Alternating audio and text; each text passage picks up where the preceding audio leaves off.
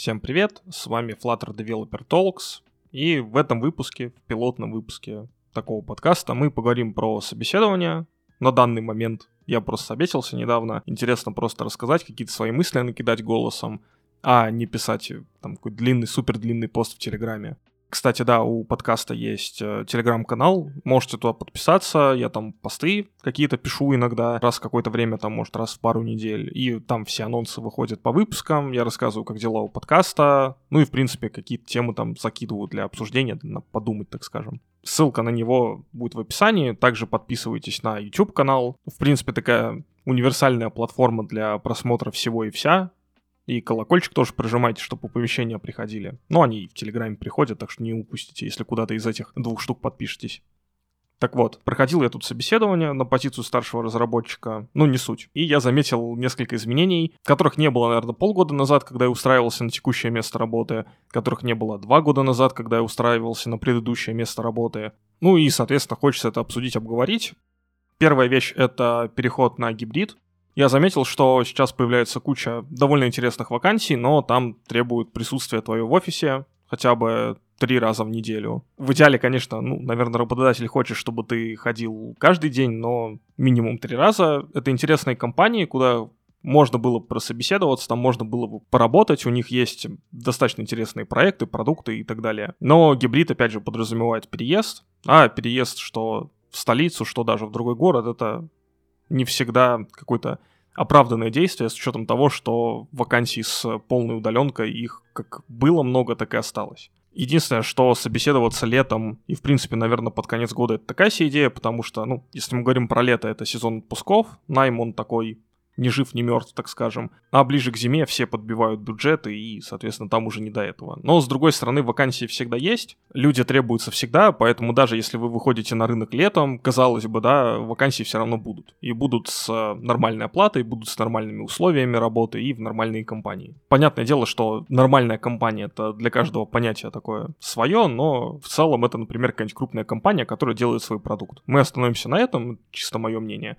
Но в то же время я не выступаю против какого-то нормального аутсорса аутстафа, в коем я и работал как-то, поэтому тут ничего против тоже не имею.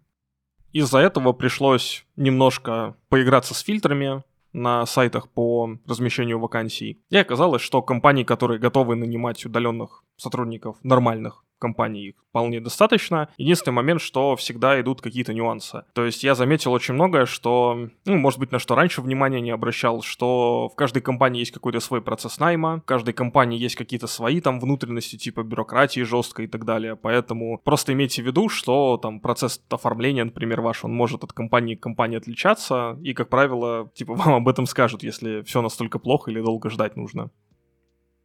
Также я бы не сказал, что собеседования как-то поменялись кардинально, то есть техническая часть собеседования с менеджером это все присутствует и какой-то предварительный скрининг. Ну и даже, казалось бы, там на сеньорные позиции с каким-то относительно нормальным опытом, а нормальный опыт у меня, я считаю, потому что мне пару HR об этом сказала, это не какое-то там мое суждение, даже при наличии такого нормального опыта, да, который заверен кем-то со стороны там рекрутеров, все равно приходят какие-то отказы иногда вообще просто без там конкретики, без уточнений по поводу того, почему там отказали, и ты получаешь стандартную отбивку, типа, ну, пока для тебя нет вакансий, мы тебе, если что, потом напишем.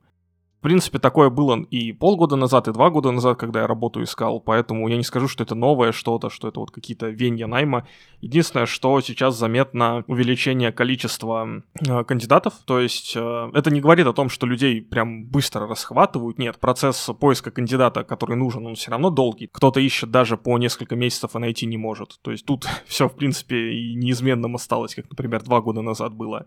Но в целом заметно те ресурсы, которые указывают, сколько человек смотрит данную вакансию сейчас. Если раньше это было там 1-2 человека, то теперь это 3-4, иногда доходит до 6, то есть это либо популярность Flutter, либо все-таки люди планируют как-то работу менять, их не устраивают текущие их места работы, поэтому тут только гадать остается. Но на самом деле это тоже с какими-то, наверное, внутренними процессами связано, потому что, насколько я знаю, в некоторых компаниях там и премии замораживают, и повышение зарплаты. Люди хотят, в принципе, да, там какого-то повышения зарплаты с помощью перехода на новое место работы. Это, кстати, как один из таких основных способов повышения зарплаты, потому что на вашем каком-нибудь performance review вашей текущей компании вам могут дать только, например, там раз в год прибавку 10%, а какая-нибудь компания, в которую вы как новый сотрудник идете, может дать вам прирост в 50%, например.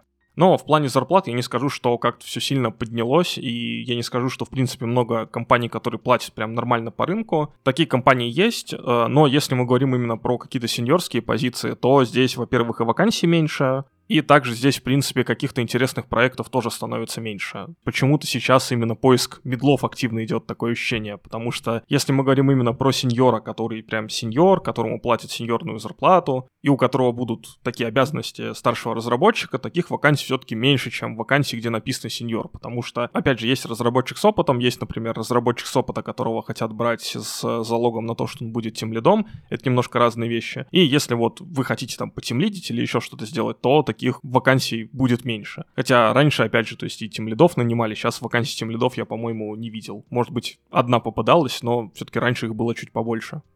Ну и, соответственно, никуда не делись наши любимые долгие ответы рекрутеров. На самом деле во все компании, куда я откликался, наверное, почти во все, кроме одной-двух, я писал рекрутерам в личку в Телеграме. То есть я либо через э, Телеграм-канал по поиску работы, ссылка, кстати, в описании будет, именно Flutter вакансий, я находил вакансии, там были контакты, либо я видел как-то именно прям вакансию на стороннем сайте, там контакты в Телеграме рекрутера были, я просто напрямую писал. Мне отвечали там буквально за полчаса-час максимум, и мы уже, соответственно, назначали скрининг. После скрининга какое-то техническое интервью было там, либо интервью там техническое плюс менеджер. Если мы говорим про то, что я там на каком-то сайте нажал на кнопку «Откликнуться», здесь, соответственно, чуть похуже все, приходится ждать сколько-то времени для ответа. Ну, проще, опять же, писать сразу в личку, это тоже вам на будущее. Проще писать сразу в личку человеку, если вы видите контакты рекрутера, не бойтесь ему писать. Эти контакты он оставил, чтобы вы ему написали. Скидывайте просто сообщением сразу резюме, Единственное, конечно, иногда бывают моменты, когда вам говорят, например, что вакансию случайно разместили. У меня, кстати, такая штука как-то была. Либо что найм уже приостановлен, да, просто вакансию не убрали. Но в целом просто сразу пишите и все. Так будет намного быстрее, и коммуникация у вас пойдет, наверное, и сократится там с недели, например, пока там ваш отклик откопают, до того момента, когда вам назначат техсобеседование, там с недели, например, до буквально пары дней. Мы с одной компанией, например, созвонились, я написал рекрутеру, мы созвонились в течение там пары часов, ну, у нас был скрининг, потом мы назначили тех интервью, то есть у меня, наверное, весь процесс именно вот полного цикла собеседования с тех лидом, собеседования с менеджером, он, наверное, занял меньше недели, то есть там что-то типа пары дней, но у нас был, по-моему, перерыв на выходные, или мы до пятницы уложились на той неделе, я не помню, но в целом это было довольно быстро, потому что если бы я откликнулся, вот это все растягивалось бы, то мы бы, наверное, уложились там за неделю-полторы полностью.